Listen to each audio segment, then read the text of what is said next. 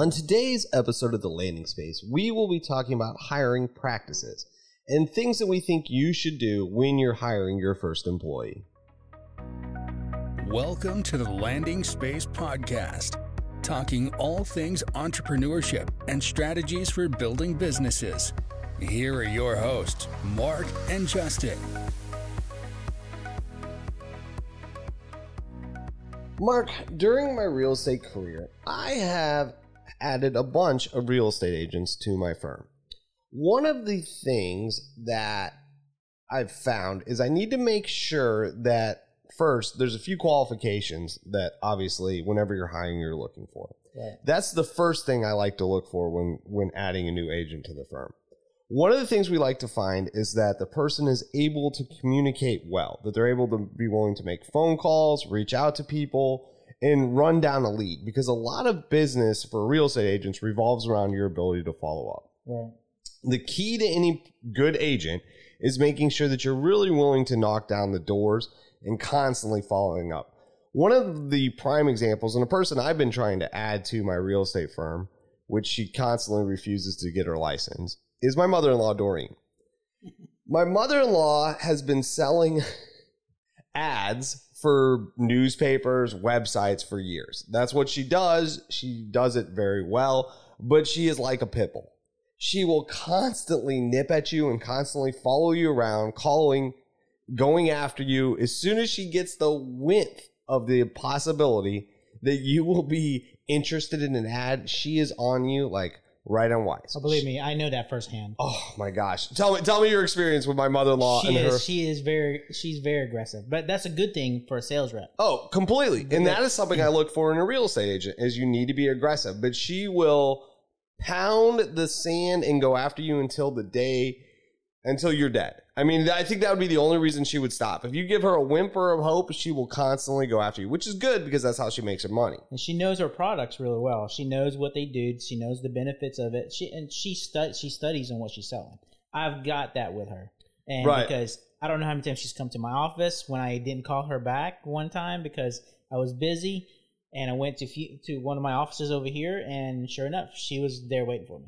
She will she will track down the friends and family of the person she's trying to get in contact to see if they can get in con- contact with you to let you know. She's like a credit collection agency Yeah. person. It's But- like you owe her money. Or Oh, something. it's crazy. but she will she will go after that and she will do everything she can in order to get you to do that. But that's one of those qualifications I look for. I need somebody that has the mentality in the pursuit to go after you constantly. She would be perfect real estate agent. Oh, she would. Problem is she's worried about math and passing and passing all that. But she's getting close to retirement, so we'll see how that works out. But on an application, how is that something that I would be able to find if I put on, let's say, Indeed or something like that? What how would that jump out on me in an application? Well, you want to look at some. I, I look at people's resumes, how well structured a resume is. Right. Like when they put it up on Indeed, and Indeed's. I have a love hate relationship with with Indeed, uh, but the first thing that I look for in Indeed, I look, you know, they have these qualifications, and, and a lot of this um, platforms now they give you questions to ask for or for people to answer um, to narrow down the search, right? But I I don't really go on that right off the bat. I look at the structure of the resume. If their resume's up to date, they then I know that that that get what that tells me is that they're on point with how updating their their resume as far as being active to trying to to to make themselves look good Right. when I pull up a resume and it's outdated, the last thing they had on there was, you know, like six years ago, and they've not taken just the two minutes it requires to add your new things on there because it doesn't take long. When you want, when you, what that tells me is to look at the resume and you update it, it only takes two three minutes just to add the new things that you, the new jobs that you Right. hire, you know, you work for for a couple of years. It doesn't take very long. When you don't take the time to update your resume, that tells me a little bit about your work ethic. Yeah. That you don't want to, you know, deal with us having to update it. When you want to make yourself look good, you go to an interview, you dress up, you dress dress nice. Your resume can tell that. Uh, I, I look at that resume that way as well. When you update it, that's to me that's the same as you coming up to the interview dressing nice, and it tells me how much you're willing to put work into selling yourself. It starts off with your resume. I think one of the other things that bothers me is when we're in the interview process, I've looked at your resume, I figured out what you're looking for, and then you go to the meeting. So you're set up the hiring meeting, the conversation, whatever you want to call it, that first meeting.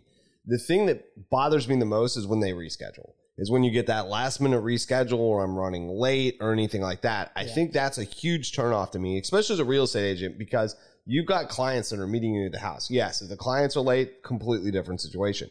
But you as the real estate agent, time needs to be of the essence. You need to show up on time. You need to be there in a timely manner, if not early. Um, kind of walk around the property, you know, do your stuff. But time is key in any of the anything we hire. If you can't show up on time, if you're constantly running late, if you're rescheduling it, that's it's a red flag to me Yeah. because I know that you're going to have that situation when you get a lead through the company that you're going to be dealing with. Oh, I can't do this right now, or I can't do that, or you're passing it off. Yeah. Time is key in how you manage your time. Is is I think that any employee is is a red flag. If you can't show up on time, if you can't be there when I tell you to be there, then obviously that's going to be a red flag for me personally as a hiring person. Right. And and one of the biggest things right now as far as hiring is for me when I look at it, I I, I know like I said earlier, I have a love hate relationship with Indeed, Monster dot you know dot com and you know I guess you know the other job um, posting sites out there. What I look for, and that's recently I hired some people, um, and I got them through a job fair. Okay. So I still look for job fairs, even though everything's so automated now on the internet with the social media and all and things like Indeed. I actually look for the job fairs because I can go set up a booth there for my for my company. When people, the people that come there to look for jobs, you know that they're taking the time and effort to look nice and go there and look for jobs, actively looking for it. They're they're setting aside t- that time of day to go look for a job instead of you know doing something else that day. Yeah. So that tells me a little bit that they're willing to put some work into trying to get a job. And it takes time to do that versus putting a resume on there. It takes a few minutes and then you go on your way. When you actually do that and do the ex- excess stuff as far as going to job fairs, looking for a job, having your resume and being presentable to the people that you're trying to sell yourself to, to the companies, I think that's the biggest thing for me. Because a job fair, for me, I, it's like the initial interview. It's the initial impression I can get from somebody. And you don't have to worry about will they show up for the interview because they're there. They are the ones that made the effort to come to you before you even set anything up, right? Right. So those people, I think, are are, are to me are very appealing because I it tells me a little bit about them, setting setting time, and tells me that they're they're really wanting to to move forward and get a, a career and just a job. Because my biggest thing is there's a job and there's a career. The job you go to day to day because you have to. A career you have you have pride in Right. you know so but that I, I love um, going to job fairs and setting up for my company it's a little different depending on the industry but even real estate agents you know you can set you can set a booth there for your firm it doesn't cost much No. Yeah it, it helps the community it helps bring provide jobs out there for em, em, employees and a lot of these places that um, convention centers it doesn't take much at all to set up a booth or it doesn't cost anything at all to set up a booth Yeah, another another thing that I like is the referral from the employees you already have. So let's Right. say that you have a couple employees, they already know the how the business runs, the things that are going on. They know you as a boss, Yeah. and they've got a really good understanding of what the job entails. And so having them tell their friends or bring friends in to join your firm or join your business is one of the key things. And I found that those type of employees actually last longer and are better for the firm because they already know what to expect. They already know the work environment. They know what's going on. So I love getting inform, eh, eh, you know, getting employees through our current employees. Yeah. Whenever they add to it or, or bring someone in, that's always awesome to me. And I know for your business, it's probably a great way to do that also. Oh yeah, it's definitely a great way to do that because a lot of times when people apply for a job, they they don't know what to expect. They're scared of the change that they might have to to acclimate to. Right. So knowing somebody that already works there is a big thing. It gives them comfort and it gives, you know, if, if that employee that recommends them, that tells something about your company as well. They're willing to recommend working with you just like they are. That means they have pride in it. So that shows in the person that they're referring it, referring the job to. They'll they'll say, oh, "Hey, John, you know, I love working for Advance. You should put an application out." or I love working for 19 East, you should put an application out and become part of the team. When they recommend that, that makes me feel good because I they they take pride in it. And at the same time, I know that the person they're recommending to, they trust and they know their work ethic, so they can all instantly be a reference for us. Yeah. You know, so uh, I, I agree with that. It's it's a great way to to get somebody in. Yeah, I think I think that's one of those awesome things that you know. Whenever you have an employee that gives it, it, it makes me feel better as a boss, Yeah. knowing that hey, they're referring to you and and they obviously think highly of what you're doing and what's going on. So it's like one of those directional moves. The thing that I think any business needs to be comfortable with is letting employees go. I think after you get past the hiring point and you've hired somebody, I think being willing to cut an employee loose to realize that this is not a good fit Yeah. is one of those key aspects. And I believe you need to describe that in the actual hiring process. After you've determined that this is a good fit, you can say, hey, if there's ever a point in our relationship that you feel that this is not a good fit for you, that I feel it's not, there there can be a breakup point in this relationship. Like if you, you know, because you have your non-negotiables with any business. If you commit any of these fouls, if you do anything that goes outside these lines, we will let you go. And Yeah. establishing that in the beginning is, is key, I think, in any good relationship. This is what we expect from you. This is what we think you need to do. These are the rules we you need to follow. If for some reason you can't do that, then you know we're fine with you moving on or us letting you go.